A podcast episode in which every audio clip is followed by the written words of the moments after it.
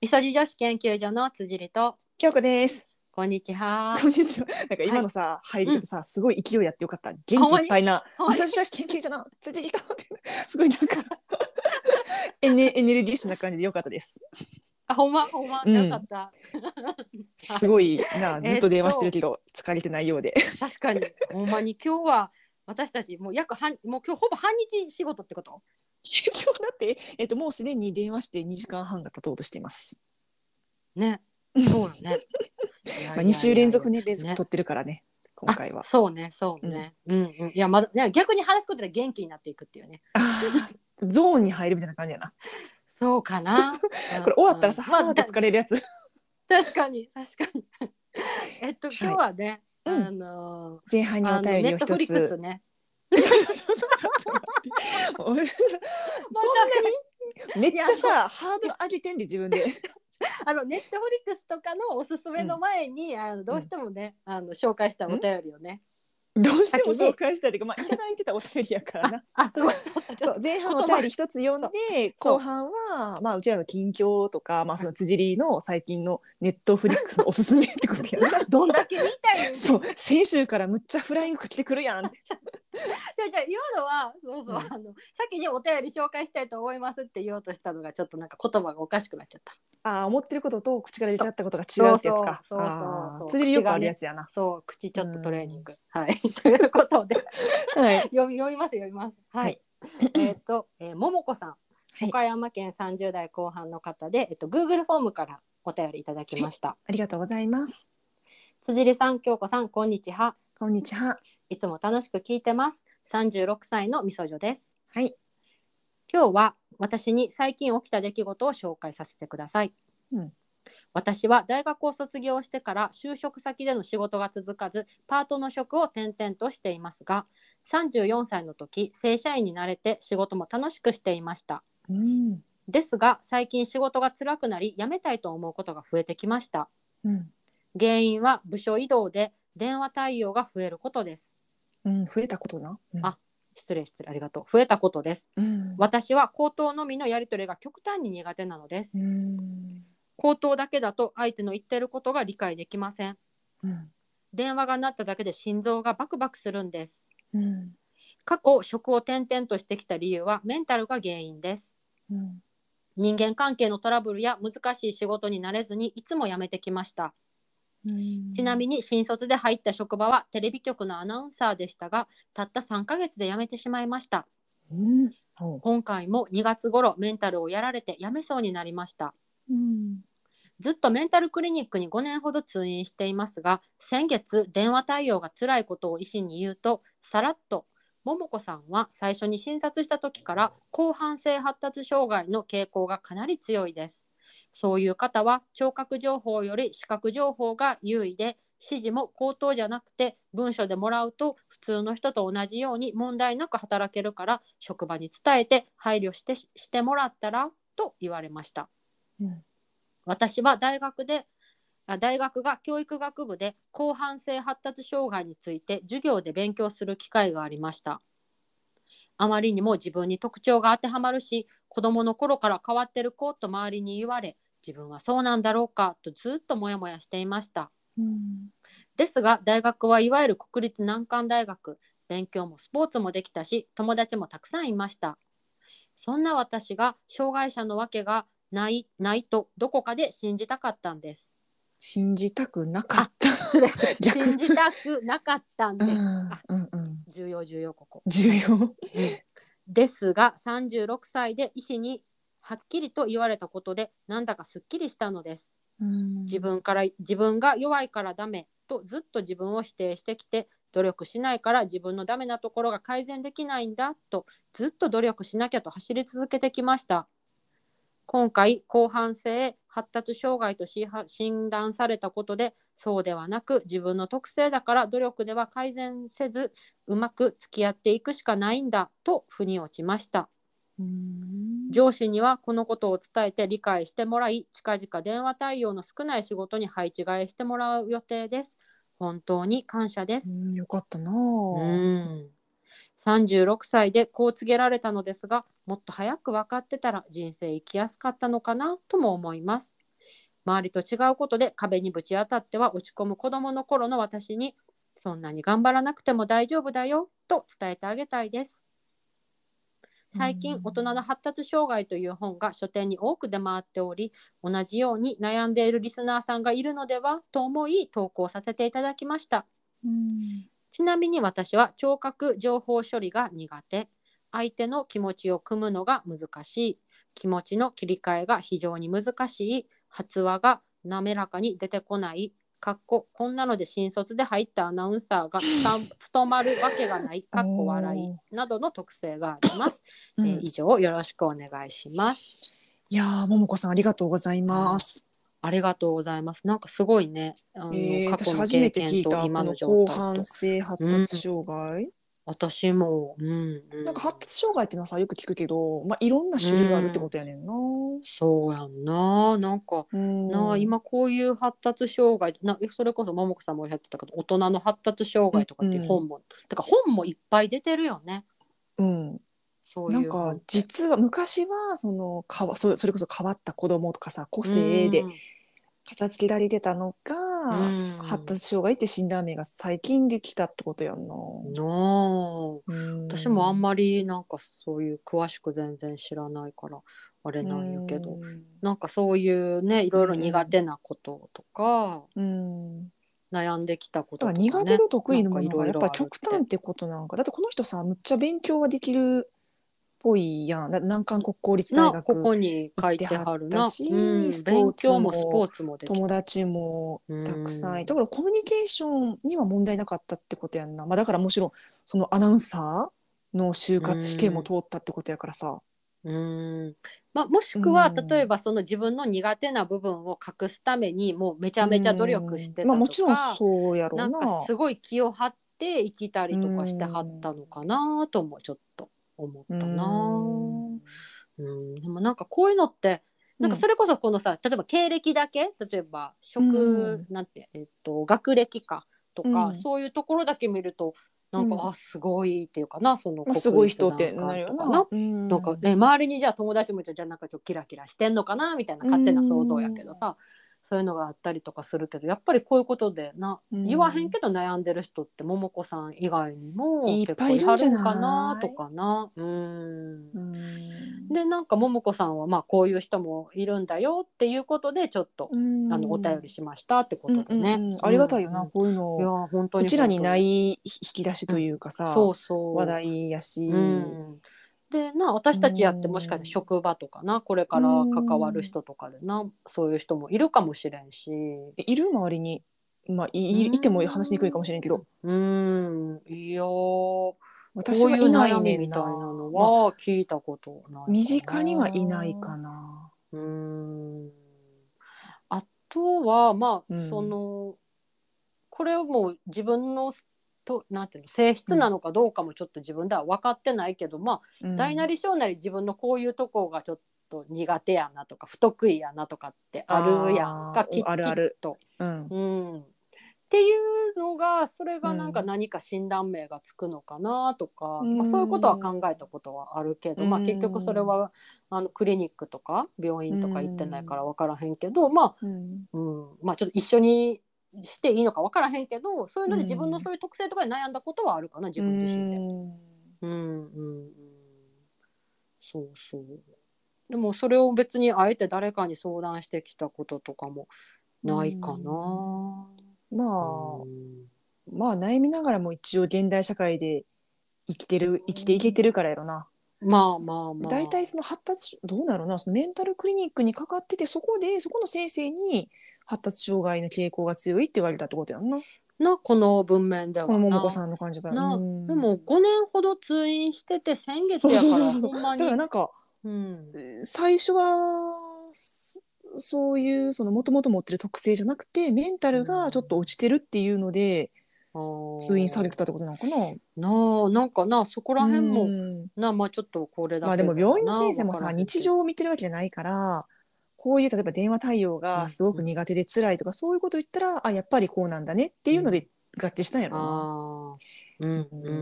んんまあ分からんけど多分な。なんかなまたそれもなうんなそのお医者さんのそういう診断のなああいうのをまたうんなちょっとこっちな素人にはちょっとよく分からへんしわからなへん。なんかあれなんやけどなうんうんそうやなでもなんかうん。こうやって今まではその自分が弱いからダメとか自分をずっと否定し続けてきたっていうふうにねうんおっしゃってたけどある意味そういうふうに言ってもらえたことで楽になったとかってねあーおっしゃってたしな。そうなんよ。そうでもやっぱさうん途中なな腑に落ちたってね。そう言われて腑に落ちてなんか生きやすくなったうんみたいな感じで書かれるけうんれるけどでもうんその昔はえそんななんか私が障害者のわけないやんってそんなこと思ってた時期もあったって書いてあるやん。って書いてはるな。だからやっぱり、りそのい今やから受け入れられたんかもな。そうやななんかうんやっぱりそれぞれそのタイミング向き合うタイミングタもイミングあるよな人それぞれやんな。うんうんだからななんか、まあ、もしかしたらもっと早く分かってたらみたいなこともおっしゃってはったけど、でもなんかね今こうやってうんそのタイミングが来たっていうことはなんかね、うんでもなんかこれってさ、うん海外でもあるんかなこういうのって。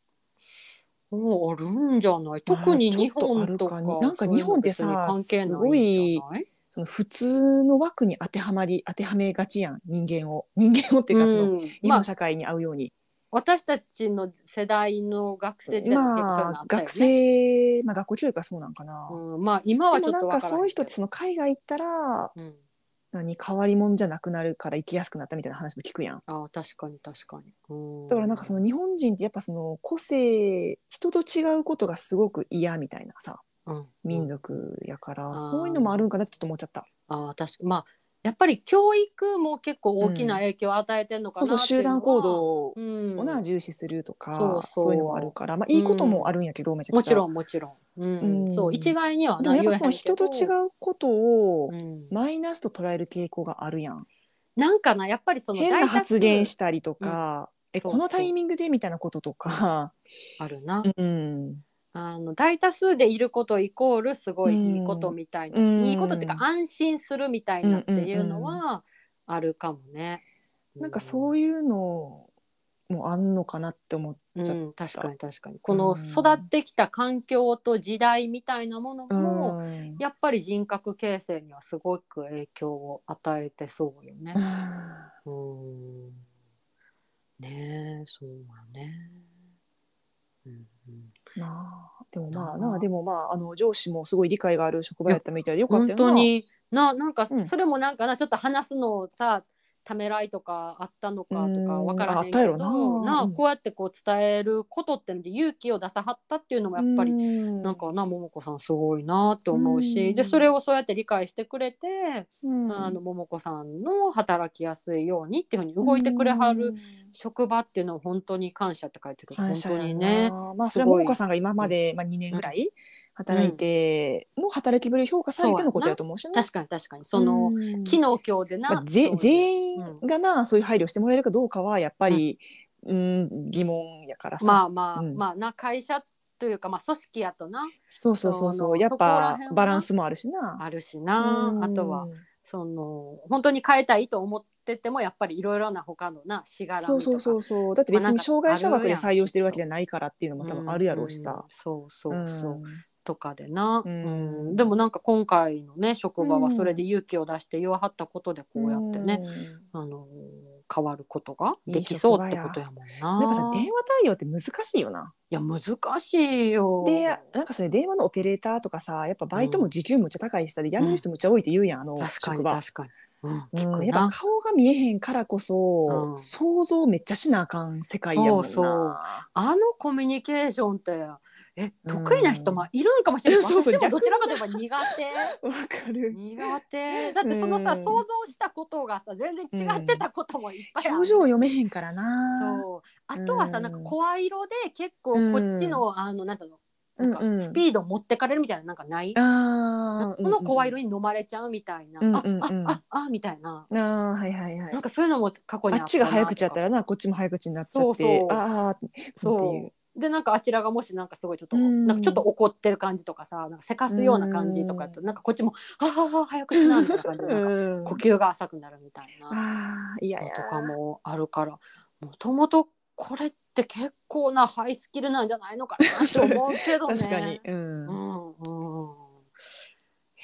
ーね、でもこうやってまたお便りくださることでね、うんあの他のみそともさんで悩んでる人とかも、なあなんか新たなジャンルのお便りなあとお便りお便りうんお便りうんお便お便りりううんんな、うん、こうやって伝えてくれはることで共感する人もいはるかもしれんし、うなんかちょっと立ち止まるきっかけにななる人もいるかもしれんよね。うんうん、いやももこさんありがととうごもざいこます。さんありがとうございます。ちなみにお気に入りの回はコスメの回っていうふうに書いてくれた。あ多いな Google コスメの会なあ好きななあ人やっぱり需要なああるんやな。ということはもうももこさんもコスメ部のあの入部ということでもよろしいでしょうか ね。よろしいです。はい。 よろしい誰の 承認？どうにもわからん。独断と偏見。はい。なのでももこさんもはい。おすすコスメ情め報コスメ情報ねはい送。おっ待てちいただしてけたます。ら。うんう。うんあそう。この前コスメの話で、あちょっと脱線していい？あもちろんもあちのろん。リップモンスター見に行ったんやけど、あああった？そうあって。うん。えっと、ザックさんとあんこのお姉さんが、なんかさんのね さあ。んこのあんこさんのお姉さんがあのいいよつねダークフィグあフィグ五番やったっけ？ 5番のやつうん。は、うんあったんやけどテスターがなくていやそうまあどこでそうもテスターないんやろなあれ。なんかなこれだけはあるとかなんかあんねん、はあそうな歯抜んやけみたいなへえ。なんかちょっと万引謎万引きされたんじええテスター万引きってちょっと勇気いらん嫌や なそうでそれがちょっとなくって、あのうん在庫はあったんやけど、ゃん。うんで。もなんかそのケイトの近くになんかそのお肌の色味のなんかあれでわ、うんなんか青色系かなんかあブルーベイエベみたいイエロー系な。みたいなのとかはあってなんとなく想像はついたんやけど、うん。うんなんかやっぱ勇気が出ず買えずうん。でもなんかいっぱい結構もうほぼ在庫がなかったからやっぱ人気なんやなあそうなんや。そうなんか、へえそうなんかそれも教えてもらわへんとそのケイトのリップのとこって見てなかったから、うん。あなんか面白いなと思って、うんちょっと違う店舗行ってみようって今思った。あーテスターがあるところそうそうなんかやっぱりちょっとあた試したくないまあそうやな口なんか紅やし、うんいや、まあ別にでそもんな高いもんじゃないから口紅にあんまりれないけど口につけて試したことあんまないかも手に塗ったりぐらいかもうんうん私も手に塗ってああーそういうことかやんな、うんうんうん、そうそうそうそうおーなんか自分の肌にちょっと出してみたいなああそういうことねあーそうそうそうそうそううんうんうん、そうやねんなそうえでさなんか京子ちゃんさ、なんかうん唇の話なんかスクリプトに書いてなかったっけ、あーあそうそうそう、うんうんえっと唇のシミを取りましたって話をしようかなと思って、おーじゃあ前美にも容ネ話しタたっけ実はこれ唇のシミ取るの2回目なんですよねなんかな聞いたことあるようなないでもこれラオジオで話したかどうかわからん。これそうやラねジオをこの始めるもっと前に一回私唇のシミ取ってます。なんかな、うんアトピーの人って唇のシミができやすいらしいんやけど、辻辻りそんなんないやんな。なんかちょっと正直京子ちゃんに言われた後に自分の唇見てみたいな か、今まじまじと見たことなかったから、うん、じゃあそんな気にならへんレベル、なか私ったかななんか社会人になってから唇に塗るようになってからなったからかなんか知らんけど、むっちゃシミがぶわってできへえてなんか妹にも「え大丈夫?」みたいな感じで言われててんいや私こねれ京は子ちゃん気になったことない辻んりやとけ合どう,、ま、合う前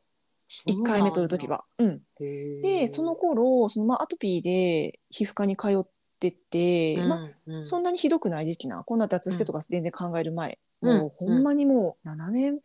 年前ぐらいじゃないかあなじゃあ。結構前よな。で唇でそこはなんか美容皮膚科も一緒にやってるところで,、うんでそこのちょっとほんまに唇のシミもうなんかな牛みたいな感じで結構ひど かったんじゃあ結構大きめのシミがボンボンボンボンってある感じってこと点っていうよよあ点じゃないおお結構大きめ。やつが塊なんていうのんへえ。塊みたいな。塊みたいうんなんかそうあの口大紅きな広塗ら範へ囲んのかったらなんか模様えみたいな感じやっみたいな。でへえ。あーそうなでんそれ学生時代はなかったはずなんやけどまああったのかなでもそんなに目立つことじゃなかったんやけどだんだんなんかすごい出てきて目立ってきてでそれを一回その皮膚科の先生に相談してんちょっとこういうのって、もうもうお金かかってもいいんでなんかレーザー治療でシミ取りとかできるんですかって聞いたら、あそこの先生が、あなんかアトピーの人って唇にシミできやすいからあへーの保険適用で取れると思うよって言って治療ってことか。そうでまあアトピーの通院歴があったからあでレーザー治療したのがほんまにもうだいぶ前辻りと出会う前やからで、うん、えそれはちなみにうんなんかどれぐらいの時間でどんなことあもうをするの、もう一瞬へでーああのレーザー当てて、まあ、ちょっとピリッと痛いんやけどもちろん麻酔もなしな、うん、で焼くみたいな感じかなへえ、でそのうん後ダウンタイムみたいな感じでちょっとシミがバーって濃くなんねんへえでその後薄くなっていくっていう流れをたどるんやけどうんうんうんでやってそれがもうほとんどすごい薄くなって消えたんやけどじゃあ一回で1回で1回でへえうんでその後あのその時確か5 6 5 0円ぐらいやった記憶があるんやけあー保ど険適用で保、険適用で、うんあ、でビタミン C の薬も出してもら保っ険適用ってありがたいて、うんそうそうそうそうそうう、んっていう感じででそれからさまあ何もなかってまあ、うんそのアトピーがその後悪化して脱ステもして、うん皮膚科にも通ってない時期があったんやけど、うん最近まだちょっとだけ出てきてまあそんなに気にならへんねんけど、うん若干一箇所ちょっと気になるなでもうすぐなんかマスク生活も終わるからあーなるほちょっどとマスクしてる間にもう一回唇のシミ取りたいなと思ってああなるほどダウンタウンとかあるからダウンタイムがあるからそうあダウンタウンであとあんまり日光に当たるのも良くないかなと思ったから、ああじゃあ日差しが出る前がいいんややっぱうん多分な良くなさそうやなと思はっいまあ確て、かにな、うんそうレーザー当てた後な、うんそうやな、うん、だからもう一回その昔からやってた皮膚科にら、うん、で相談してんへえでまあ、あのー自費やまあ2万以下やった1万以下やったらやろうと思うあ2万以下でもやろうと思ってたかな、うんううんんであのー電話で相談したんやけどあうんあの受付の人やったら分からへんから、まあ、うん一回先生に相談して分かんないですねってああで実際 LINE 行って病院に、うんうんうん、で、まあ、久しぶりに皮膚科行ったらむちゃくちゃ混んでたなああ皮そう膚科なっんてやいつも混んでるよな、うん、ああそうなんやその言ってたところはそうか美容皮膚科も兼ねてるって美言容って皮た膚科も兼ねてるからかななるほどなるほどまあそんなになへいい皮膚科じゃなかったと思うけど今考えたうらーんまあいいや、うんうんあのもう清水をま取あれまあたら何でもいいやと思って、やてもらったしうーん で行ってあうんちなみにそこの院でもその院長先生しかそのシミ取りができひんから曜日も限られんねんなあだから混んでたんかももしれんあの日はああなるほどねシミ治療みたいな、院長先生に見てもほしいっていう人もいるやろうしなさるほどね、うんうんうんうんでで、うん、相談してであの昔こうここでシミ取りしてもらってうん昔はそのアトピーで通ってたからって保険適用してもらってでその後、えっとちょっとコロナ禍に脱ステをしましてとで皮はい膚が着てませんでしたっていうことも言ったでら、言ったんやそういうのでもなんかさそう言ったらさ、うんあなるほどねコロナに脱ステってなんかなんかついつまうっていうか、へえああ なるほあそどうなんねか別にあそうなんだへえみたいな感じでへえあそこで特にじゃああ何も突っかかることはなんかあ今回も保険適用でいいですよって言ってくれて、あいいんやって思ってででその場でやってくれたすぐあ。もうほんまにもうそうな5んや分ぐらいで終わってでじゃあレーザー当てた後、うんあなんか脱してしてるよねじゃああのリンデロンリンデロンっていうステロイドがあるんやけどおじゃあじゃなあんか聞いリンたデこロンとあはる塗らないでおくねとか言って、うんあそのまますごい理解のあるお医者さんだ あね、そうなんや、塗らんでもいいんやと思ってああなるほど若干でもその後炎症っていうかその一番私がちょっと濃くなってるってシミと、うん先生が見つけたちょっと薄いシミも4箇所ぐらいちょっと点みたいなところも全部焼いてくれたんやけど、その一番濃くなっったシミはその後ちょっと水ぶくれみたいなのできたあそうなんやそっ多か分じそゃあれリンデロロン塗ってなかったからかなとも思ってンなるほどそっかリンデロンでこう炎症を抑える炎症そうそみうそうたそういなのうんが、ちょっとばい菌入ったかなとかも思った。うんあそうかちょっと焦るな大丈夫かな焦ったけど、まあでもその後大丈夫消えたし、あうんよかったよかった一回ここになってまた薄くなったから、みたいなえーでもう今はダウンタウンもダウンタイム ダダウウンンタウンタウンは終わりダウンタイム終わって、ダウンタイムが終わってどうん普通にまんたな感じなん唇全然唇唇普通、普普通に口紅も塗ってるし、うん。だからなんか、なんか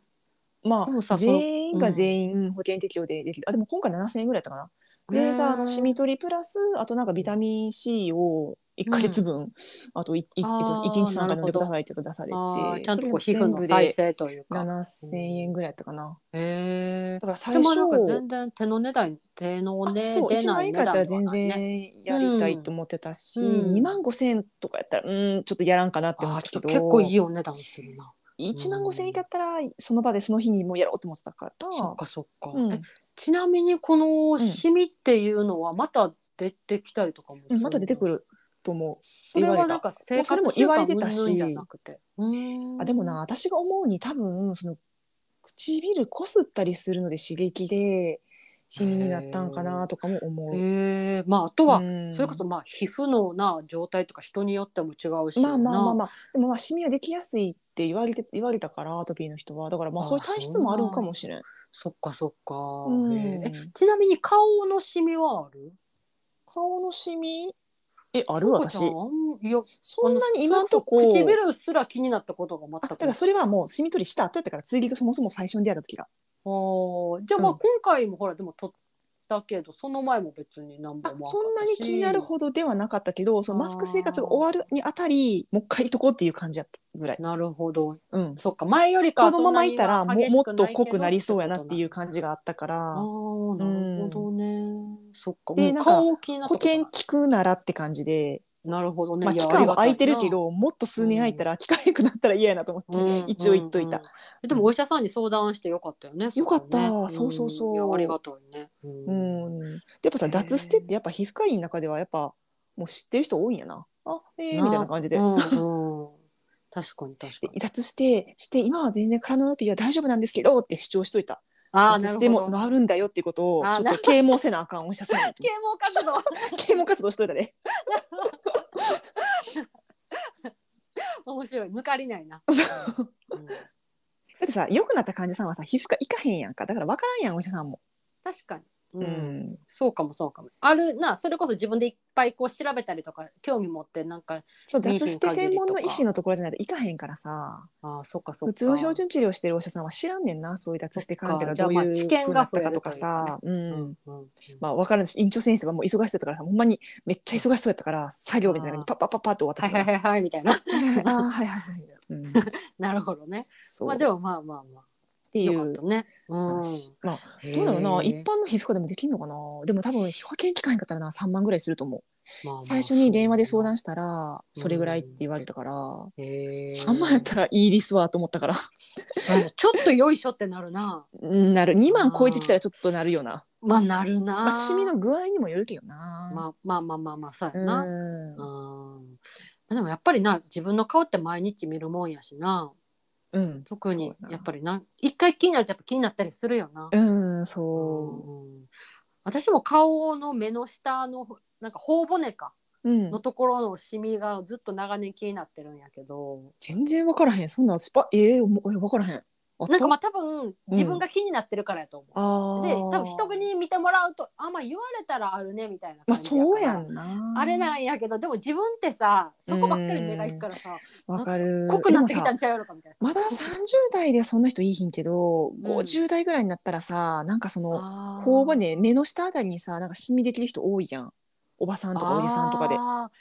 ーあれなんなんやろなかあの雑誌のなんかうんとかでよくそういうの書いてたりとかするな、えこそうのなんクリームを塗ったらみたいななんかあーやっぱテンプレみたいな感じよくあるんやんなあれ、うーんとかあれなんか結構さ年齢感じるからあれたらまた撮りたいなとあー思そっかそっか、う、うんまあ、でも今な結構そのレーザーでシミ取るって結構な、うん、主流主流というか別になまあ、結構メジャなーやってるい人多いもやんなやってる人多いよな。まあ整形まではいかへんけど、まあそうそう軽い整形な感じやもんな。そうあとはさ、うんなんかそれでなんか私も今別にそこまでめっちゃ悩んでるわけじゃないけど、うんずーっと自分の鏡見てさ、あーみたいなふうに思ってるんや ったら撮った方がうんうん心の平和のためにでもなるような。うんんで別にそんな何後からまたまあ出てくるものやけどさ、うんその後からなんかその変な異物を顔に入れるわけじゃないからさ、うんううんん別に糸を入れてるわけでも何でもないしっていううんうん感じで、まあ、悩んでる人いたら、まあ、皮膚科なんにか相談してもいいんじゃないか相談なでもでも自費やったら高いですかねって感じう。んうん私まあもしアトピーの人でやる前になうん、そう、アトピーの人結構リスナーさんで多いから、うん、まあ相談してみる価値はあるかな確かに確とか思に。います。そうやんな別に相談してみて、あちょっと自分はここ違うなって思ったらそうそうやめ相たらい談いなして「ああ自費ですか」ったらまあもうその日の何診察料だけ何百円か払うだけまあ になると思うし。そううやんなでんもやっぱりなネットでこう調べてるだけではどの情報が正しいのかわからんとなあか わからんな金額もな場所によってまちうんまちとかやあかあら全然違うと思うなんかもうそのな時間をこう検索してるちょっと行っちゃった方がな、うんちょっと診察料かかっちゃったりとかしても、うんうんうんまあありなのかなとは個人的には、うん、思まあでも一応電話してからの方がいいかな美容皮膚科以外でもやってるのかちょっと分からへんしう確かに確かに町の皮膚科みたいなとこってことやんな、そういわゆるとなかそういうことやんな、うんうんうんうんうん。へえそっかそっか。こうね、興味ある人はうんうん調べてみてもいいかもね。うんうんうん。そうそう。え他はなんかどう最近の近況は。最近あうんとはな、うん、あとそのアトピーが若干な4月後半、4月ぐらいになんかちょっとひどめまたちょっとんって感じでひどくなってたんやけど実は、えーどんな感じでしなんかひ私どくなっちゃ結った構腕の肘の内側と、はいあと鎖骨周りあとあー肩周りから肩甲骨あの辺が結構出やすくてあーなんか時々そのな話結聞く構なその確かに。辺がなんかうん痒くなってうんで痒くなったらもう全然書いてもいいと思って書いてて、まあ、そのうち治るやろうと思ってたんやけど書いてたらどんどんなんか肌がガサガサしてきて治らんくてへー悪化して「んこれちょっとやばいんちゃう?」ってなって。サインが出たんや。そうん。うんでそれからでななんかアトピーが悪化してくるとなうんなんかしこりみたいなのができてくんねん体にでもそれ気づいたんがリンパの流れてるところらへんにしこりできるなって思ってうん前さ京子ちゃんさ、うんなんか胸のなんかあたりにしこりがあってなんかちょっでと悩んでたって会社の健康診断で発見話さしれててた話、乳がんのところじゃないけど、そう胸のちょっとだいぶ端っこみたいなところにしこりが3つあったんやけど今もうそれ消えてんねんああるかなあないいなうんうんあーないなもう今はないわあそうなんやそうであと一番アトピピーがひどい脱ステしてる時もあの足の付け根足の付け根はいここにもさここもリンパのさ流れるとこあー溜まりやすいとそうこねって言うやんそうやなここにもなしこりできててんでも今ないねんな鼠径部とかそこらあ辺鼠径部と鼠か径部そういうことはいはいで今回の悪化の時も鼠径部もちょっと若干ちっちゃいしこりができてたのとへーあの左のよく気づいたねあそこ結構流すようにしてるからああーとは左いはいのその鎖骨下らへん左の鎖に骨はいはいはいもなんかしこりできててんな結構じゃあいろんなところ結構にできやすいんかな点々とそうそうそうそうそうへーでもなんかあれかなでリンパの流れかなそうでリンパを流すことは大事やなっていうのはなんとなく気づいてたから、なんか前も言ってたよなそういう話なでこの私のこの頻発部位この鎖骨周りとかってさすごい滞りやすいリンパがうんうん流れにくい場所やんか、まあ、リンパのゴミ箱って言われてるやん左の心臓上が、うんだから今回すごい鎖骨のマッサージもむっちゃやったしそれだけなくうてんその全身のリンパを流す、うんまあ、ストレッチみたいな動画もいっぱい出てるやんか。あー確かに確かにあるなそれを結構うん4月後半2週間ぐらい、うん結構毎日しあーいややって集中的にやまあったんや痒いからさそれもやったのとうんあとサウナよりもうん温泉にむっちゃ行った、へえ温泉は、うんあのーまあ、塩化ナトリウム系のとことあと黒湯とかタール系のとこあーはいはい中心に行ったそっか普通の、うんあの普通のお湯のサウナだけじゃなくてもはいうそういう時は温泉の方がいいから。ーん温泉のお湯に入りに結構それも時間があれば行ってって感じにしてたら、こまめに行ってたんやうん2週間ぐらいでうん落ち着いてきて、あよかったねでそのしこりも今もう消えてないねんこのあ左へのー 鎖骨下んとことあとへー鼠径部も今もうないねんなだからへーなんかリンパ流すってむっちゃ大事やし確かにリンパの流れが滞るとうん私しこりできるんやなって思ってさなあそっ結か構今更ながら新たな発見でさこれ。なるほどね、うんそっかそうなんか私もしこりできるまではないけど確かうにん京子ちゃんの言うように、この鎖骨の下うんのところを、うんうんあのオイルマッサージちょっと滞ったりとか、うんなんかちょっとやらんかったりとかするとやっぱちょっと痛くなったりとかほんま流私れが痛いっていうのはあんまり分からへんねんなあ。ほんまになんか私流す時の流れがスムーズじゃないというか。ええ私それ分からへんねんな。じゃあまだそうじゃないんかな。いやなんかもしかしたらな出方は人によってな違うかもしれんかうんらそうしこりがある時はそれそうそをうしこりを通で流すからそう痛かってん。あ痛そうそうかしこりそうあーなんかないですかそっアトピーのこのしこりできるあるある。確かになんかそういうのだからそっ結か構しこりってさ不安になるやん。なるだってそれこそさっきのそのな胸のところとかってそ言うわそうれそるうそうそうとそう。なあやっぱりちょっと大丈夫かなとかってうんそうやね思っちゃう,、しかもあんまりそれ人に言えへんやんちょっとここしこり触ってくれますかとかななんか そうそうそう病院とか行かへんか微りさ妙なばそうそうやねんな。そうそう、うん。えーでもまあやっぱりこの巡りがちょっとやっぱりうん悪いというか滞ってるってそうところでこう出ちゃうってことなのかな。いやそうやねだから私なんかやっぱ巡りが悪いんやって、あーまあなんかな、うん汗出すのももちろん大事やし、うんあとやっぱ私筋肉もちょっとあんまないと思ってるから自分で、うんあの筋トレとかあと有酸素は好きやから走ったりとかもしてたけど、はいはいなんかそれよりそのストレッチ系で私は体を流す、なうなん体を流すなんていうの体を柔らかくするとかああ、ーねの柔らかくリンパを流す系のうんうんやつをゆっくりした動きのやつをあーうんやった方が自分の体にきっと合うんやなって思う、たうんうんうんなんか多分その、体の巡りを良くするというかその体の中のフローをうんそうや滞りがそうそうそうなそういように私多分滞りやすいんちゃうかなと思ってさ自の分かで。もねうん確かに確かにまあやっぱりねそこら辺の免疫系とかそこら辺がねやっぱちょっと低下するとそういうことなのかな。ねなんかやっぱりいろいろ支障が出てくるってねそうお別肌にもそうれやしがいないなんか疲れやすいとか別に体だるい風邪とかそういうのは一切なかったんだけどそれらの体調う不んう良んただなんかはい肌がああれあれあれなんか悪化してるぞっていう感じでそっかもそうっか花粉も全然終わった時期なんだけうどんうんへーだからなんそかっリンパ流し超大事やほんまになそれこそちょっとしたことでとかそれとこそさっき京子ちゃんが言ったそこうのやゆっねたりしたこの動きでそれでとかと思うけど全然違結構さなんかさう。早く動かしたくならへん腕回すのとかもさああ私なん早かなく動かしたくなんねん。私な逆にそれが苦手やから。 そうなぜんひとかで えも多分なんか京子ちゃん結構なんかそういうアップテンポなイメージという か、ー、だから なんかそういうのもがう好さきちょなっとでも感じが時する短にしたいみたいな同じことやるならっ落ち着いて落ち着いてみたいてな。なっちゃうねんなあー。そっか。でもなんか時間をかけてなんかいろいろうん。なんか10分のリンパ流しのなんか愛先生ってやつのリンパ流しの動画私すごい好きえーで、初めて多で分初めて短いんやあ多分リンパマ知ってッサーるジ私ってやったらあ、、うん まあ知ってる私って知らんよ。 私知知ららんんしかなっていう。なんか多分それいっぱい出てさ上にすぐ出てくると思うで、なるほどなるほど。うん、なんか分かりやすいしすっごい簡単な動きで効果ある。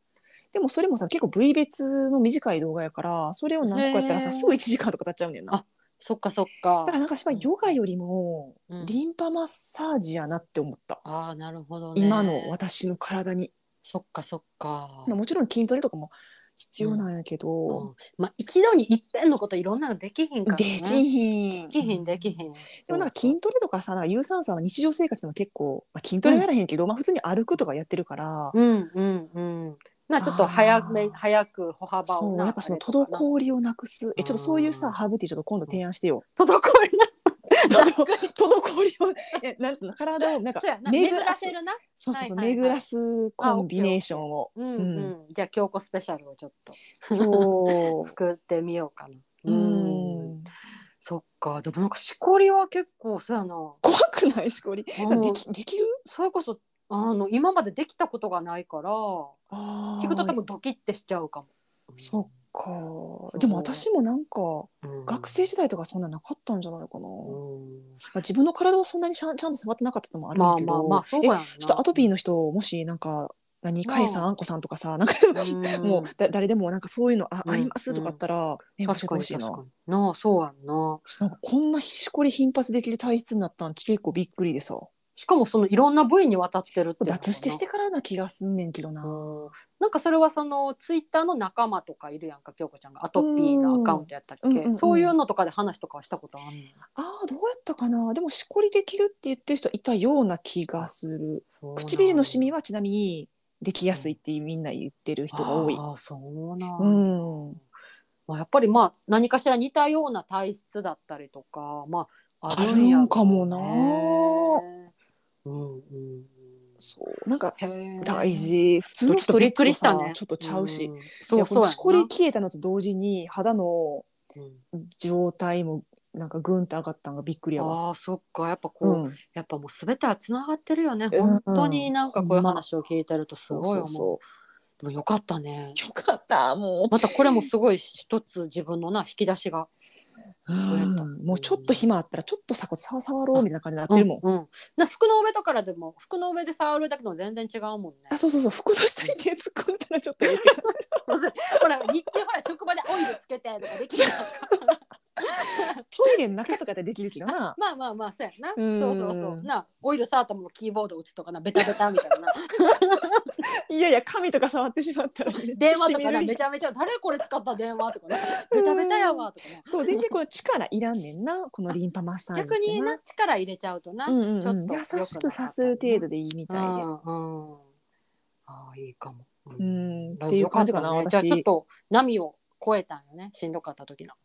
そうやな。うんういんやよかったそう油断したらあかんわ。ああそっかそっちかょっと油断してた。うまんあでもなんでも忙しかったりとかさ日常生活でいろいろバタバタしてるとな、そうなるよなとかまあ肌がさ別に全然痒くなかったりすると、うんまあ、別になんかあんまりケアもおろそかになるっていうかさ、まあそっかそっかそうやっぱ健康ってなんか失って初めて気づくものみたいなところがあるかいらやーなんかそういうのってうんいっぱいあるよな、うんそうそうそう当たり前のことが当たり前じゃなかったこととかもねそうだからまあ健康っていうよりも美容目的でまあリンパを流すっていうふうに意識する方がああいいかもしれへんなそれやっ確かたになんからそっちの方が楽しい日常やろうってなるし、確かに確かに、で綺麗にもなるしみたいなねうん、うん多分、I hope、 you can, you can. うん なるほどね。はいごめんなちょっとネットフリックスのいや話した全い然したくてしたくてたまらへんな先週からだから、それめめちゃめちゃ話したいみたいな時、全然そんな、あれじゃどないんだやけ面白いおすすめがあんのっていうけどそう、なんか、あのー、前ネットフリックスのおすすめって、あの、初恋ファーストラブか、あーの話で。で、今回は、あの、ハートストッパーっていう。ドラマうんうんで、これイギリスの映画、映画じゃない、ドラマで。うんなんか私全然これ前情報がなくたまたまおすすめが出てきて見たっていう感じなんやけど、内容的には、うんえー、とイギリスの高校を舞台にした、あの男の子同士の恋愛と、ボーイズラブあれってやっぱボーイズラブの分類に入るってことなんかいやなあれって言って私見てへんから分からんけど私もいわゆる私も BL かと思った私なんかボーイズラブがちょっとあんまりよく分からへんから私もよく分からへんわからんけけどど漫画とか読んだことないけそどうそうまあ巷に聞くのはそういうボーイズラブというジャンルななんかなと思った恋愛ってボーイズラブなの男同士ってことそうそうそうおそううんそうやろそうやろそっかそっか。うんで、まあ、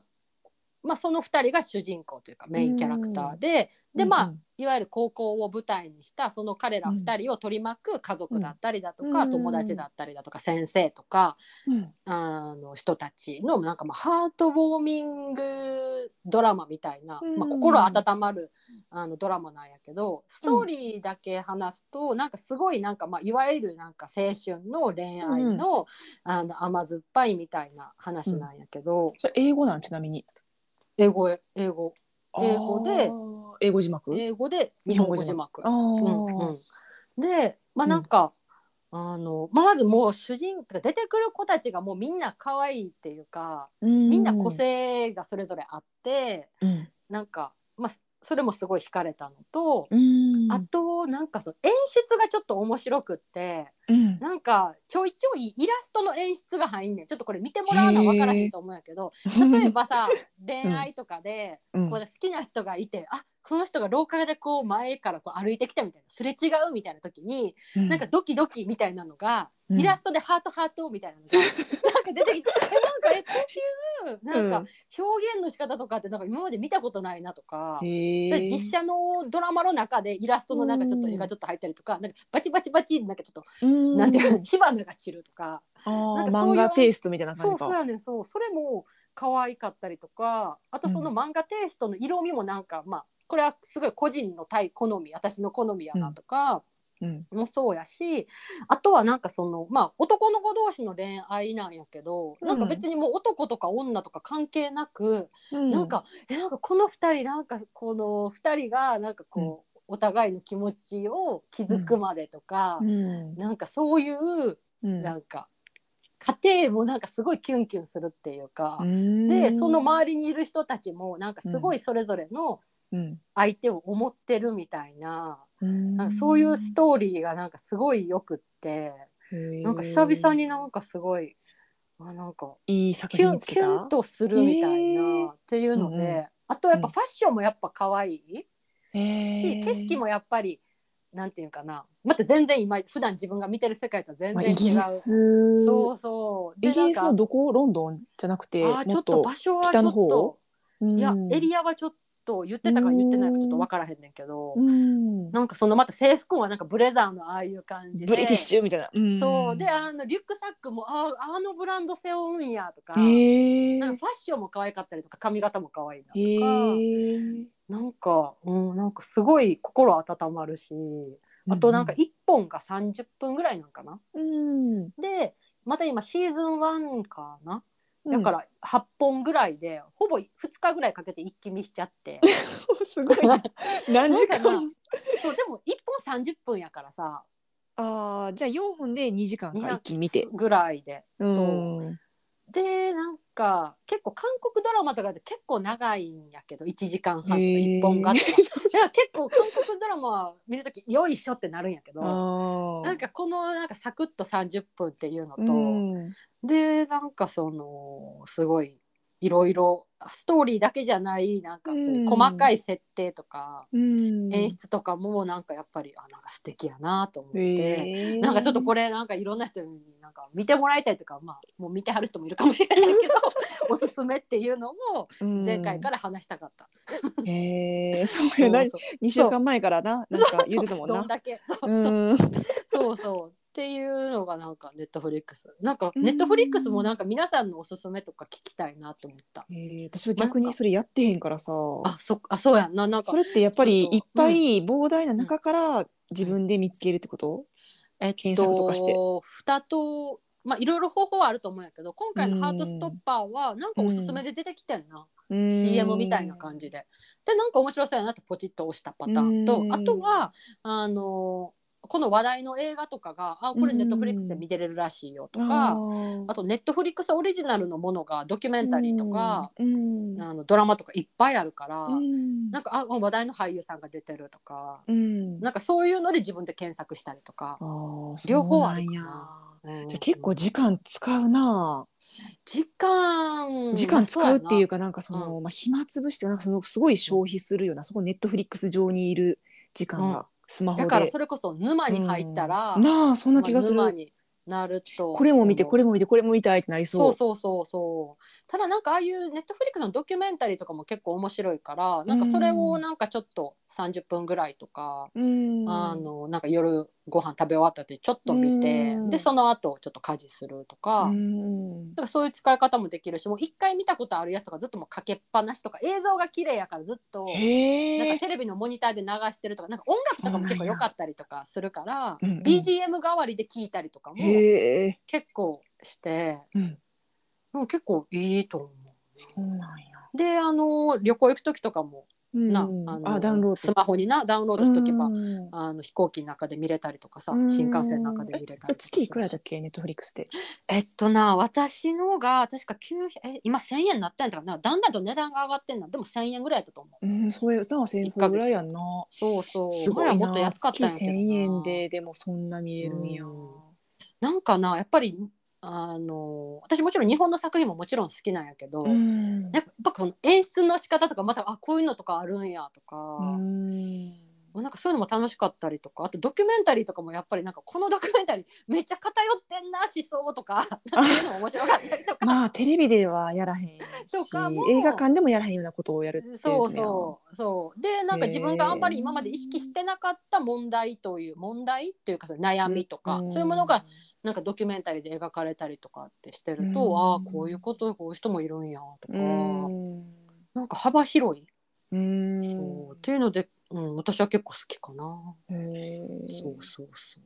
ていうね、だからなんかまあ皆さんのおすすめって聞いても多分人によって好きなジャンルとかま多あ分趣味思考だいぶ変わるから全てまあフィでットもする一か応はみ分からんそけとどもさんのなんかさうんまあまあなんか趣味似てるところもあるやん共あ通りそ項うやんなもあるから確かに確かに。うん誰かのおすすめは誰かにはまる可能性はあると思うな。そうそう、うんだからなんかもしあればちょっと他の人も聞いてそうみただいっなとてウ思ィたンズだってさ反応もあったし、確かにレペゼン地球、えーうんレペゼンフォックスだってまあ、一人しか反応なかったけどあったし、確うんかにうんうんうん秋山佳代さんは一個も反応なかったけ どまあでなもんほらかお便りするまでもなく好きとかのあ人確もいるかにするまでももないよなまあい有る名かもやししれんなそうそうそうそうそう、んなんかこの前の友近さんとかも絶対好きな人とかいそうだしああ見ましたとか見なましたかななあなんかありそうなんかそういうちょっとした暇つぶしのおすすめネタとかさすごい大事じゃない、確かに確かになんかでちょもっとひ時間同でじきた暇つぶしでも有効に時間を使いたいと思っちゃうやんあー見た後になうんなんかうん微妙だったって思いたくないしさ、うんうんうんうん、ねえ、うんだからこういうちょっと似たような感じの人の話とかって楽しかったりするよね。うんえーハートストッパーですねハートストッパーぜひはぜいひ。はい、そうもうあっという間にほぼ1時間ぐらいうん、うん、なっちゃったね。えねあれはニトリのあおすすめはいいのああそうそうそうニトリのこうんの前、久々にニトリ行って。うんあの楽しいよなニトリ楽しい なあの滑りにくいトレーっていうのを買ったのがうん結構よくてこれちょっとまだ前からあるんかもしれんねんけど定番品かわからんけどトレーってその台所から食卓になんか運ぶとかってやつやんなそうそうそうえ。使ううん。使うというかな、私今までうんランチョンマット使ってたんやんか。うんあのご飯食べるときに。うんでもなんかそのランチョンマットがもうだいぶ古いからうんどうしようかなでも好きなんないしと思ってたまたまニトリで別の用事で行ったらうんなんかその木製のうんそのトレイがあってうんあーなんかこれいいかもと思って買ってみて S サイズと M サイズを2つ買って、うん、 S サイズはいわゆる本当になんかティーポットとああーマグカップ2つ置くぐらいもしくはマグカップとちょっとしたなんかお菓子置くためのうんプレート置くぐらいみたいな、うん軽食みたいな時と、あと M サイズは、まあ、いわゆる定食ご飯もの味噌汁メインあ小昨鉢み日たおいな、盆ってあそあうなんかよくさうんそのほんまに定食屋さんで出出てくるようなやつそうそうそうそうそうあーそうちょっとおしゃれっぽいやつか、あそうそうそう、うんうんでその2種類を買って、うんそれがなんかすごくよくって、うんまあ、なんかあんま滑る滑らないは正直あんまそんな気にしてないんやけど、この、S サイズのこのトレイがうん、なんかあのちょっとあうのんティーポットとマグカップ一緒にこうさっと持っていって、えーでもそんなんさティーポットも私マグカップさん持ち手あるから、そこでさん両手で持っちゃうんやけど、まあまあそういう人 もな一手間そうそうやんかでもなんていうかあとさそこにもうほ一個さなんかそのミルクを別添えらでとかさあーなるクほど、ッね、キーを別の皿とかやったら分かるトレイの意味あるけどさ手が3個ないとかな そうやったら両手で持っちゃう。 それは確かに一理あるもちろんうんただなんか机にうん何か食べ物のうんお皿を置くとき、うんうん何かしらコースターとかああそ一枚布うをなんや。かませへんとうんうん、い嫌というかええなんかこだ後がわでり。も多分それは私の使ってる机が後がつきやすいからやと思うああはいはいはいではい。私は一回ちょっとやらかしてあのうん声優をいやせした、 声優したそのついてんのをちょっと気づいてなくてそのままポンって置いちゃったら、 うん丸いのが残っちゃったん よ。でちょっとそれで、うあちゃちゃーと思って、あちゃちゃちゃんと、ちょっとこれはな、ちゃんとせなあかんなと思ってあ、ーそっからのね、下りがあドってジっこつじりか。ドジっこ。 あちゃちゃーとかさ、まあ、さドテーとかさ、なんかさ、ドジっこつじりち ゃんど出ました。ドジっ子っていう年齢でもないけど、まあ、 え、マイコ自分で言ってんかった。ちょっとドだジけっ子ってああちゃーとか言うけど、ドジっ子ドっジてっ。こかい。ドジっ子はあなたが命名してくれた。そう。じゃあ今度は使って、あ、ドジっこつじり 出ドまジしっ子。えそれじゃぶりっ子系ぶりっ子キャラで。た。そう。いや、なんかたまに出るやん、そのよくわからへんキャあラ。た確かに確かにそうそうでさそういうのがあってうん。あのやっぱり濡れたままのものとか置くと跡がつくとか いやいや、確かに声優は取れへんしな。そう西洋はなとうか、んあ。とはやっぱその木の机やからやっぱそれに水でこうつくことでうん。気がな、ちょっとあんまり良くないかなとか思って、あーうんあのトレーにしに変えて、うんでこのニトリのが S サイズがなかなか良かったなと思うって、んそうこれおすすめです。私はなんか さ青寺とかのさインスタも結構上げててさ写真撮るからさそういうちょっとおしゃれっぽいはい、トレーとかあったら使えそうやな。あ確かにこれうんイベントとかでも確かに使えそういんうんそうイベントって確かにさう。うんやっぱそれに乗せて運んでほしいもんなやっぱそうあ 手手で側じゃな くてやっぱりなんか一応乗せてほしいよな。確かにマグカップ持つとこめっちゃ触ってるとかな。そうそう別にめっちゃ触っててもいいんやけどなんか一応見栄え的になん かあ確かにその運んでるっていうのはいいよなトレー使って丁寧な感じがする。演 出。そうやっぱちょっと手本はうんっていうかよねそうやな。確かに確かうにん。手本うん見せ方やな。手本。手本で「はいどうぞ」ってハンドトゥーハンドみたいな。 そうそうそう。だやっぱなんか紙コップの時があるかもしれんしな、やっぱそういまうあ外やったら。確かにそうやな確かに、あうんと複数の人にな、渡す時とかやっぱお盆がな。まあまあそうやな。あうるんから。なあの実用的やんな。へえ。そうそう。でもなんかまあ滑りにくいっていうのは結構多分ニトリの売りなのかなとは思ったけど。ああ、まあニトリは実用性兼ねてるもの多いよなあ、そうそうそうっていうかな。安いよな、ニトリってやっぱ。なあ、そうやな。うん、あでもなんかさそれこそさスリーコインズとかでもありそうじゃないおしゃれなやつああー確かにスリーコインズの方うんがファッション性はあるかもね。りそうう、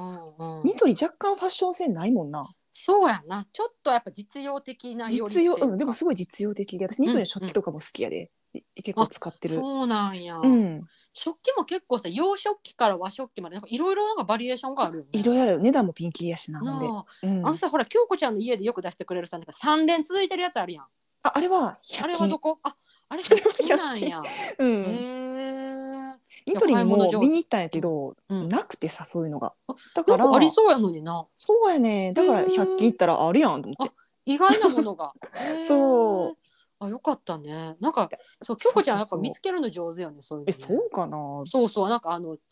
あの暮らしに根ざした使いやすいものをああそう私なんかあんまりおしゃれのセンスがさあんまないからさ実用性の方が重視するというかいやなんかそういうのすごい勉強になるな。いや辻るはさなんかそのおしゃれをなんていうのおしゃれ的センスが高めな人間やんかあなたはああまあななんか見た目まあも結構個人的な大事やんだってそのランチョンマットもさその気に入ったものがないから買ってへんとかさ別になんかあー え何でもいいやんとか思っちゃうから え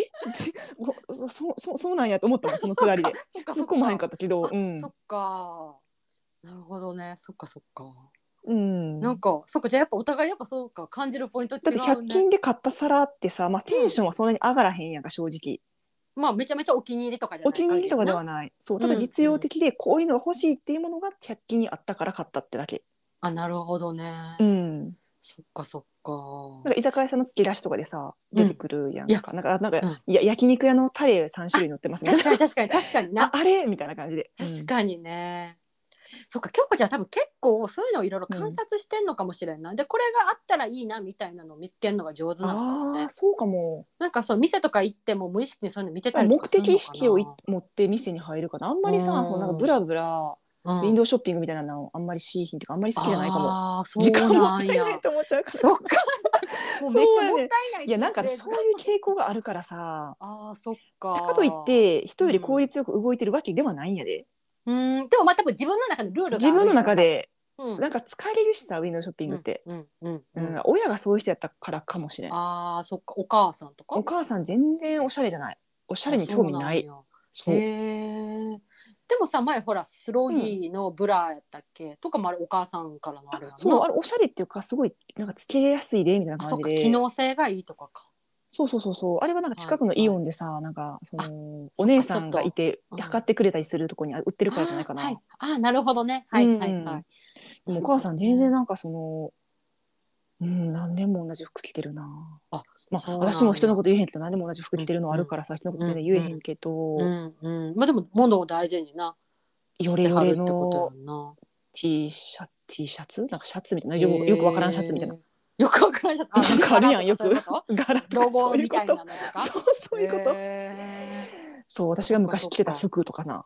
へえ。なんかよく体操着とかな、そういうのなあ。それはさすがにもうあでうもんジャージとかあ、そう、は大丈夫。だ着てたか。な、大う丈夫大丈夫んだってさ、あの、ちょっと話、またこれ脱線するけどさ。うんあの高校時代とかのああいうジャージって結構さいいお値段したりとかさあ結構質良くなかったなんかあれ私はジャージそんなに着てへんかったけど妹が、うんあのうん体育体育会系じゃないななんかその体スポーツ部みたいなやつやったから、うんうんジャージすごい持ってたわあすごい買ってそうなんたやあの子、うん、なジャージもさ今結思構うとピンキリやんな値段そそうのそうアディダスとか買おうと思ったら高かったよな結構高い高だいからなんか妹なんかかセカンドストリートとかで買ってたねあ賢いな、いや賢いわうんいやほんとそうそうそうやねんなジジャャーージジももおしゃれやっなジャージ欲しかったもんなあの時ぱ代は欲しかったあとなんか高校の時とかってさ年うんくら学年によ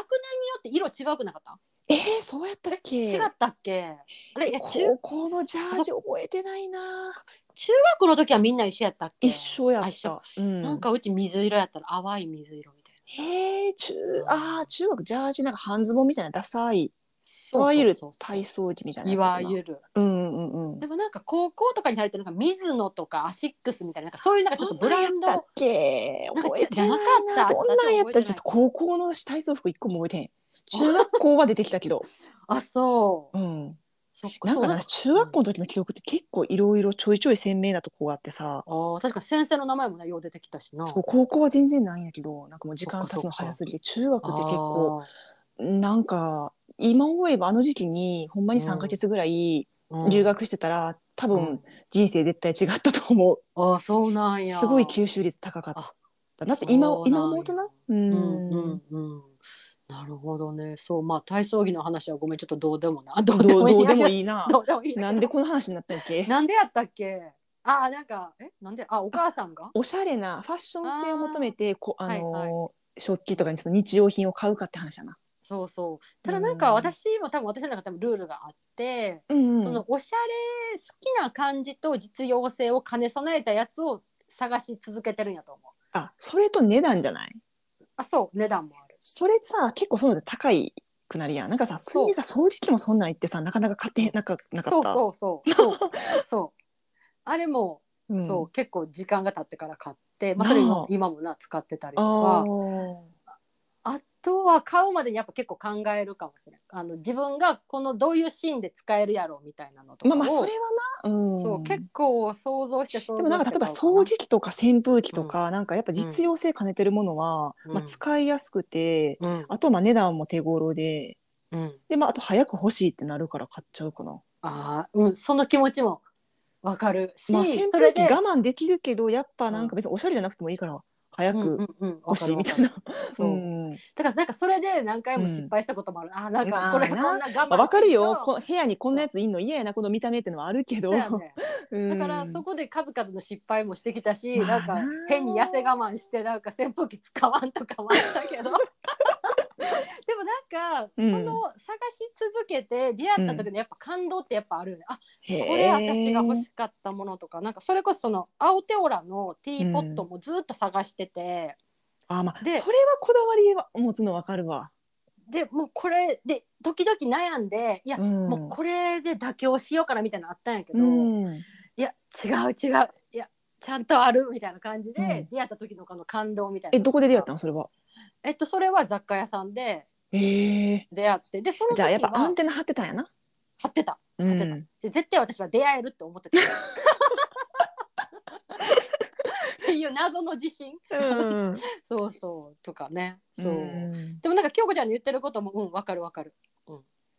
うん、まあでもまあ2パターンに分かれるやろうなでもまあその間でさやっぱ理想は辻りやけどやっぱまあどっちかで妥協してそう買いそ物うしていくんやろうなそうあとはやっぱ全てをうん自分の好きなものばっかりでもさ、無理やったりもすうんるし、無理やなだからやっぱそこはやっぱ優先順位かなとか、まあ、お財布と相談とうんそうかやな使用頻度とかうんは、そこはやっぱこうな自分で決めてかなあかんなとは思うけどそうやな、うんそうだから全てが昔さ中学生とか高校生の時さ、うん将来一人暮らししたら無印みたいなやつに部屋にしたいとかさ無印で全部家具を揃えてとかさ、あ 思思っってたてけたどさもう一個もないで無印の家具 あとはそれこそなんかこの家具屋さんいいなとか思ってここであれソファー買ってとかって思ったけどなんか桁が違いますソファーなんて置く場所そもそもな いし棚とかもさやっぱさその動かしやすいとか収納しやすいといやかほんまほんま大事やし。うんうん、で、うんなんか特にな賃貸とかやったらさいやうんまたここ出ていくかもしれんしとかさ、なんかい 引ろっいろい越っしぱのいことも考えるよそうな。そういろいろ買う方がいいなとかわさかる。あるよねでっかい鏡とかいらんしとかさ。そうそうそうなるよなでそれこそドラマで見たああいう感じとかでさ そうそうそうそうそう。思い描くやんうん。理想と現実みたいなねそう。うんあるあるうん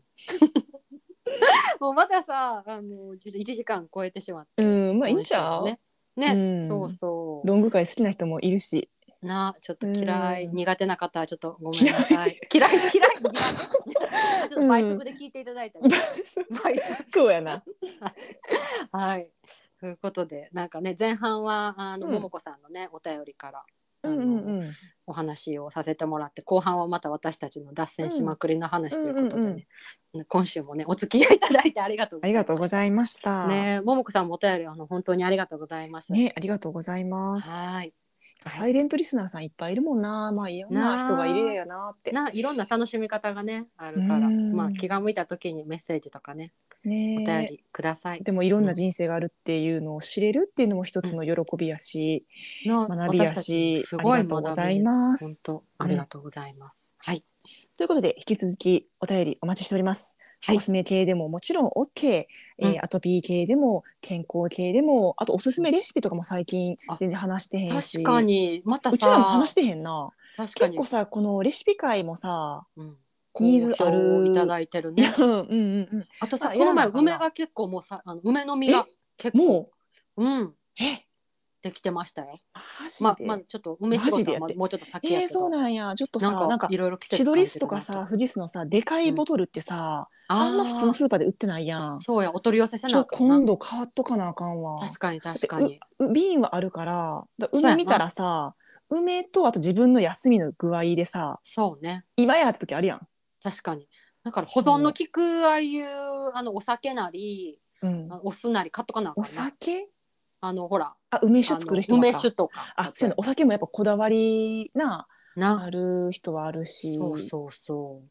私、うん去年ちょっと近所で売ってるちょっとお酒であなんか言ってたあなのこだわりそうそう持って探してたとかって なんかそうでもそれもちょっと間に合わずあそうなあのれな梅梅がさほらもう早くさえじゃあお酒だけい今あるってことあうん違う違う去年やった仕込んだ時に梅だけ先に思いがけずすぐ収穫しちゃってあ、ーそういうことおか酒もうこれ早くやらなみたいなのあだーか黄色くなっちゃったらまたちょっと違うもんらなそうそうでやっぱあれってうなん鮮鮮度っていうかなんかなすぐ黄色くなるやっぱ大事やんか、っうんていうのであれやったから先にそういうのは買っといた方がいいねえもうあうん梅干し仕事私6月やと思ってたわえうんそうまだ収穫はしてないけど、まちょっとまだやんあなもうできてるなあと思ってもうそろそろかそうそうそうあーそうそう見てて思ったああ、その時期そうなんか。かまあ、梅雨は嫌やけど、それはちょっと楽しみやな。な季節の手仕う事ね、うん。んなんかそういうね季節ネタももちろんねなんか聞かせてもら私えたらさ、去年、うん梅、梅ジュースは毎年作ってないけど、うん千鳥スのホームページに載ってた梅酢っていうのを初めて作ってみてんな。えーまあ、ほんそれはもうほんまに梅うとんお酢と蜂蜜入れただけで、へーその氷砂糖はないから、梅のエキスはバーって出てこうへんから、シワシワにならへんねん。うんで、それ今まだ置いてて、うんなんか2年ぐらい置いてもいいみたいなの書いてたから、おその方がもそううなよんやりエキスが出ると。へで、ーそれこの前初めて飲んだら、ちょっと酸っぱいんやけど、うんまあ当たり前な酢だからさ、うんうんすごい美味しかった。美味しそう。な今度んかドレッシングとかにしたら良さそう じゃない。え、飲みたい飲みたい。ちょ確かに。っともう蜂蜜入ってるんやんな。入ってる。じゃあなんかちょっとうんオリーブオイルでもいいし、あーまあ、大白ごま油なでるほもどねいいし、ごま油でもいいし、なんかちょ手っと変作幻り自ドレッ在。シング美味しいよな。なりそうやんなめんどくさいけど。え、でもさ、もうつく作る食べる時にちゃちゃちゃちゃって混ぜたらよくいない。や、そうやねんけど、うんその一手間やん。あ、そそっか。私手作りドレッシング大好きやけど、うん。うんなんかその一手間の積み重ねでちょっとめんどくさいと思っちゃうんだなってあー。つくえなんか、うんうん。なんていうの、作りだめできひんやんか、あれって。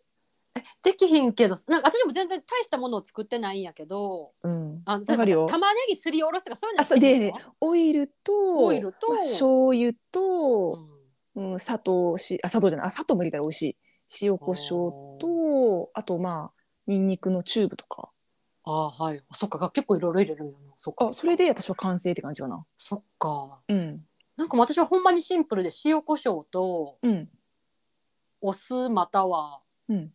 レモンあとオリーブオイルでチャチャチャチャって乳化させてもうおしまいとか。あーなるほどねでもそういうことめんどくさいからさ家でオイルバーってかけてバルサミコうんバーってかけて、あ終一緒一緒。わりそう口の中でもうあの乳化しますみたいな。そうば別にバルサミコとか混ぜんでいいしでもただレモンそうそうそ水レモン水じゃないレモンの絞り汁とかやったら確かにちょっと事前に混ぜたくなるようなうんうんううん。んそうそう。なんかそ私うやな逆になんかドレッシング買っちゃうと使い切れへんかったりとか賞味期限に結構追われたりとかすると。あでも私最近さなんかまそたれで私ちょっとなしんどくなっちゃう生野菜を食べるようにしてて、うんそれはまたちょっあうとん次回話すんやけど、あうるん。 YouTube に出てた人がうん。すっごい若くて綺麗で、うんおじさんなんやけどなその人の理論の本をちょっと図書館で借りたやつがちょうど届いたっていうかこの収録の後に私はそれを取りに行くんやけども、うん。その人はやっぱタンパク質をちゃんと取るのと良質なあとうん色の濃い野菜を毎日皿の半分はた皿の半分っていう表現やったかななんか食べるっていうので、うんあなるほどこの人の若さは説得力あるわと思ってそう私生野菜そんなに好きじゃなかったんやけなんどか言ってたよな。そうやねうん。えでも食べよう私もそと思っての人のあれと一緒かは分からへんけど、結構そういう食事かも。ああそうなんや生野菜で色の濃い野菜とうんうんうんをいっぱいミックスするのとタンパク質結構うん意識してるかも。で糖質は少なめにでもうんうん。人自分の拳一つぐらいのご飯は食べてもいいっていう一緒一感じ緒の一緒一緒って言ったら分からんけど、うん同あつじ。じりちゃん理論と一緒オなーんデかえなんていうのな名前なんていうのオーデスト日本アメリカ人やねんなでもなんか名前はドイツ人っぽい忘れたわ、へーちょそれも本読んで、うんちゃんと見たらあのまたあ話せたら話したぜいひぜなひと思っている、うんうんうんいやそれすごい興味深い。そうそうなんか結構オーデスト、オーガストかオーガスト・ハーゲスハイマーさんへえ。いやすごいでこの人はもう還暦59とかなんやけど、うんむっちゃ若いあ説得力あるって感じへだっえ。てこの人の理論は多分お金がないと続くへ続かへん食生活っぽいけどなまあだってタンパそのク質無無農結薬構の野菜とかさ、うんオリーブオイルもいいやつとかさ、うんうんで良質なタンパク質うんとかさなかなか難しいことを言ってはるっぽいけど、でも取り入れられるところ取でもり入れられるところは、うんうんあと平飼い卵は平飼いとかさ、あーもうそれはなもうすべておっしゃる通りみたいなな、うん、でも平飼い卵最近普通のスーパーでも売ってて、売ってるなプラス100円ぐらいかなうんうん普通の卵より、今全体的に卵がすごいねまあ値段上上ががっっててるるもんね、よな、まあ、プラス100円やったらいいかなと思って平飼い卵を買ってるけど、確かに確かに味もで全然もなんかさ普通のスーパーの平飼い卵と違ううん、そのもうプラス100円して自然食品店で買う平飼い卵ってなんかちゃうねんなあああんま食べわかるまあスーパーなんもあかんなまり買ったことないなうんあほんま私、うんふ普段は普通のスーパーでうん10個入りで430円とかぐらいかな、うん私毎回それこそ平飼い買ってない時もある、うんあ普通の卵も買う、私もそういう時あったけどでもプラス100円やったらいいかと思って、うんでうんうんも、なんか自然食品店で平飼い卵買うともうちょっと高いんやけど500円ぐらいするかな、高いなちっちゃいねんな、えっと、自然食品店ので卵が。卵がちっちゃいあそうか。あんま意識したことないな。そうやなっんたかか私一回ふるさと納。税でうんほんまにそういうなんか緑のちょっと変わったそのカモえカモよなんかああ、わなんかうでかすぎたな、うなんかそのいわゆる真っ白じゃないやつなおしうんおお塩じゃないえっとお米のセットのやつを頼んだ時の卵もちっちゃと思ってんなあ、そうなんや。だからなんか自然のやつってちっちゃいんかなとかちょっと思ってもしかしたら、育ちすぎなんかな。例えば。なんかホルモン剤とか入れてんのかな平平飼いは平飼いやけどとか思っちゃったちょっとああ、まあ、あとは、生育のしな、いろいろあんのかもな。わからんけまど。あまあ。あなあまあその鳥さんの大きさとかもあるんかもしれんけ確かどに、確かに。うんまあっ。ていうちょっとまた脱線しました確かけにいやいどやドレッシングを最近うん。また消費してるっていう感じ私そっか、は。そっか。うんなるほどね。まあなんかそうなんかちょうどこの前、この前か、うんうん青豊らの方でなんかサラダのアップなんかストーリーみたいなのなんかアップしたらうん何人かの方からなんか、うんえドレッシングとかってどうしてますみたいな話をあー DM いただいて、うあん、そっかそっか確かにそういうの気になるかと思って気になるよななんかな何人かの人からいただいたから、あそっかと思ってすごい気づきになったから自然食品店でドレッシング買ったら結構さ一瓶500円ぐらいするやんうんもう私買ってない結構もすんぐなくなっちゃううんでもやっぱ私楽やから1本は置いてるな最近またそっか私なうん結構生のままそのまま食べんねんな何も味付けずにいやー私それちょっと無理やねんなあそ生っ野か菜そっかでも結構ねさ温温野野菜菜嫌いなわけじゃないよやなったらいいよとかスープに入ってるとかやったらあ野菜は好きやででもなんまあそかうやんな生野菜をうん、味なしでむしゃむしゃ食べるのちょっとしん どいあそっかそっか、うんなるほどねうんうんうんそっかじゃあまたなんかそういうサラダと、うんなんかそういうドレッシング談義みたいななんかそういうのもた楽しサいラダとおドレッ互いシンのグ話ダンティああとなんかひまわりの種とかもの乗せてるといいよおしゃれでもお確しかゃれにっていうかその、ま、あのなんていううんビタミンえなんかわかるわさかるミネラル豊富って言うやんか、うん私もめっちゃナッツとか入れんもんミックスナッツ、ナッツなそうそうそう、うん食感も楽しいよね、うんううんんうん、ナッツもいいって言ってた気がするこのオーガストさん。確かに確かにっていうのはちょっっとごま入れたりとかな中華あごま風ねでとかな、あーなんかはいはいはいはいいろいろいいよななんか前京子ちゃんうん私ひまわりの種くれたやんか、そうやなひまわりの種ともう一個ないときな、あれひまわりの種ひまわりの種やったっけた確かそうそうあでちなん種か系でなもう一個ひまわりの種もう一個なんかぼかちゃさもくれあかぼちゃかぼちゃの種やったっけ なんかそう何かしらのそれも種いいひかまもわりは確実に覚えてるあほんならありだよなそうで何かしらの種は家で食べさせてもらったのかな何かしらの種 あーそうかも。でかぼちゃの種も売ってるし、 で、な売ってるでよもな普通にさ、かぼちゃの、普通のかぼちゃの種あるやん。かかぼちゃ、野菜としてのかぼちゃ。はいはい結構大きめあれの、種をうん辛い油でちょっとへーいるみたいな感じにして、やったことないしあの塩をかけて食べたらあ美味しいで美味しそうなんかちょっとビールのつまみ的な,、なんかちょっとちょっと硬いけど、うんあの悪おくつまみみたいいな感じになって、うん、へえだってなもったいないもんな、かぼちちょゃっのとなもう健大康半オがタクの人しか食べへん食べ物かもしれん、はいあれは。へえでもなんかいいかも、それこそさいろんな味付けでな、おそうそ塩うだそけうじゃなくもう捨てるとこないって感じじかなあかぼちゃ、うん、すごいあとなんかスモークソルトかけたりとかなんかななんか味変みたいなな合い そうやなんか良さそうじゃなないううんん何の話やってんのこれえあのじゃ野菜黒落野ちしてた菜野菜を食べようって話 あそうやねさそう啓蒙活動そうそうそうそうでも生でもなんか野菜のさ、うん濃い生野菜ってさまあ、うんほうれんすえっとサラダほうれん草とかベビーリーフとか、んあと何がある春菊まあ春菊と旬によるけど春菊も食べるしああーとは今やとはあのルッコラとかルッコラも美味しいな美味しいよなうんあとはクレソンとかあーちょっと、うん、癖強いそうでもなんか結構あれをババババババってこう切ってもうミッルクッスしてコラとおくクレソン入れたらもう癖強版であとなあケールケールもケールねあ売ってるかな売ってるか売ってる売ってる、うんそうへー私なんか私もしかしたら食費の中で一番野菜にお金かけてるかもちょっと最近思って結構ああいう系の野菜あー結構高くないルッコラとか、うん、なんかさ白菜とかさキャベツみたいにさそう日持ちもせえへんしなそうそうそうやねん同じ値で段でさキャベツやったら3日とかいけるけそうどやねんなんかベビーリーフとか葉さ物はなもう一瞬でさ1日でなくなるしそうペシャペシャペシャみたいななそうそうそそう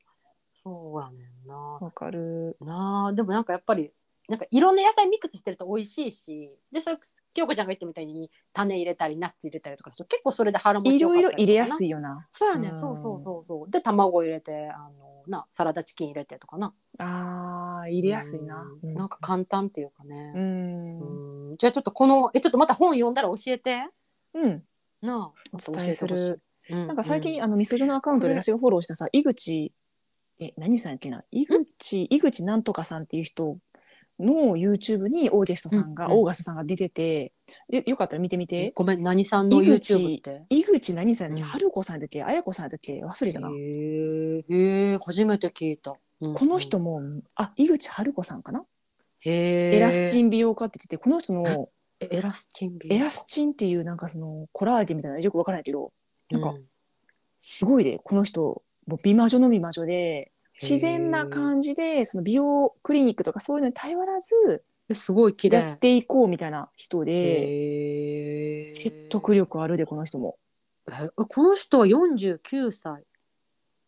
今もう50 50歳いってるんじゃないかなじゃあこの記事がちょっと古いんや、うへえんまあでもまあそれぐらいのお年齢ってことなんや、うんへえ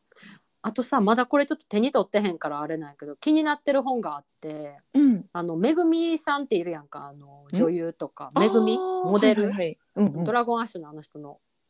奥さん、うんうんめぐみさんのなんか美容本がうんへえなんか面白そうっていうか、へえちょっと気になってんねんな、ちちょっと読んでみようかななんてやつやったかな「綺麗はこれで作れます」っていううんなんかこれちょっと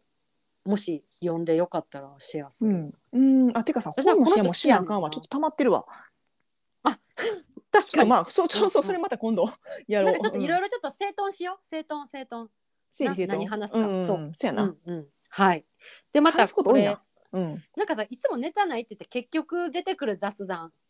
せやな、ちょっとさ、話すことはちょっとメモっとこそやな、う。うんでその時に合わせてピックアップしてたらいいそうそううそう、そうしよう、そうしよう。うん。そうしましょうここで会議 っていうじゃああの今度こそ終わろうかそろそろ、うんはいはい。じゃあ、えー今日も最後までダラダラとした会話にお付き合いいただきましてありがとうございました。本当ありがとうございます、はいそうやはいさっきさ、お便りお待ちしてますみたいなそうや話でもしたやんな。もうそっからまたあ20れ分ぐらい言ったそるのんで Google フォームとかさ、言った言うんいや言ってない言っかてらへん。えーっと、Google フォー ムから、概要欄に入ってる Google フォームからと、あとこれ言って Gmail たからら、面白いねあと、インスタ、ツイッターの DM からもお待ちしております。はいはい。ということではい。あと、今週も Apple Podcast のよかったら、星レビュー5タッチもよろしくお願いします。お願いしますはい、ということそれでではね皆様、良い2週間をまたお過ごしください。はい。では、ではではではでは。はーい。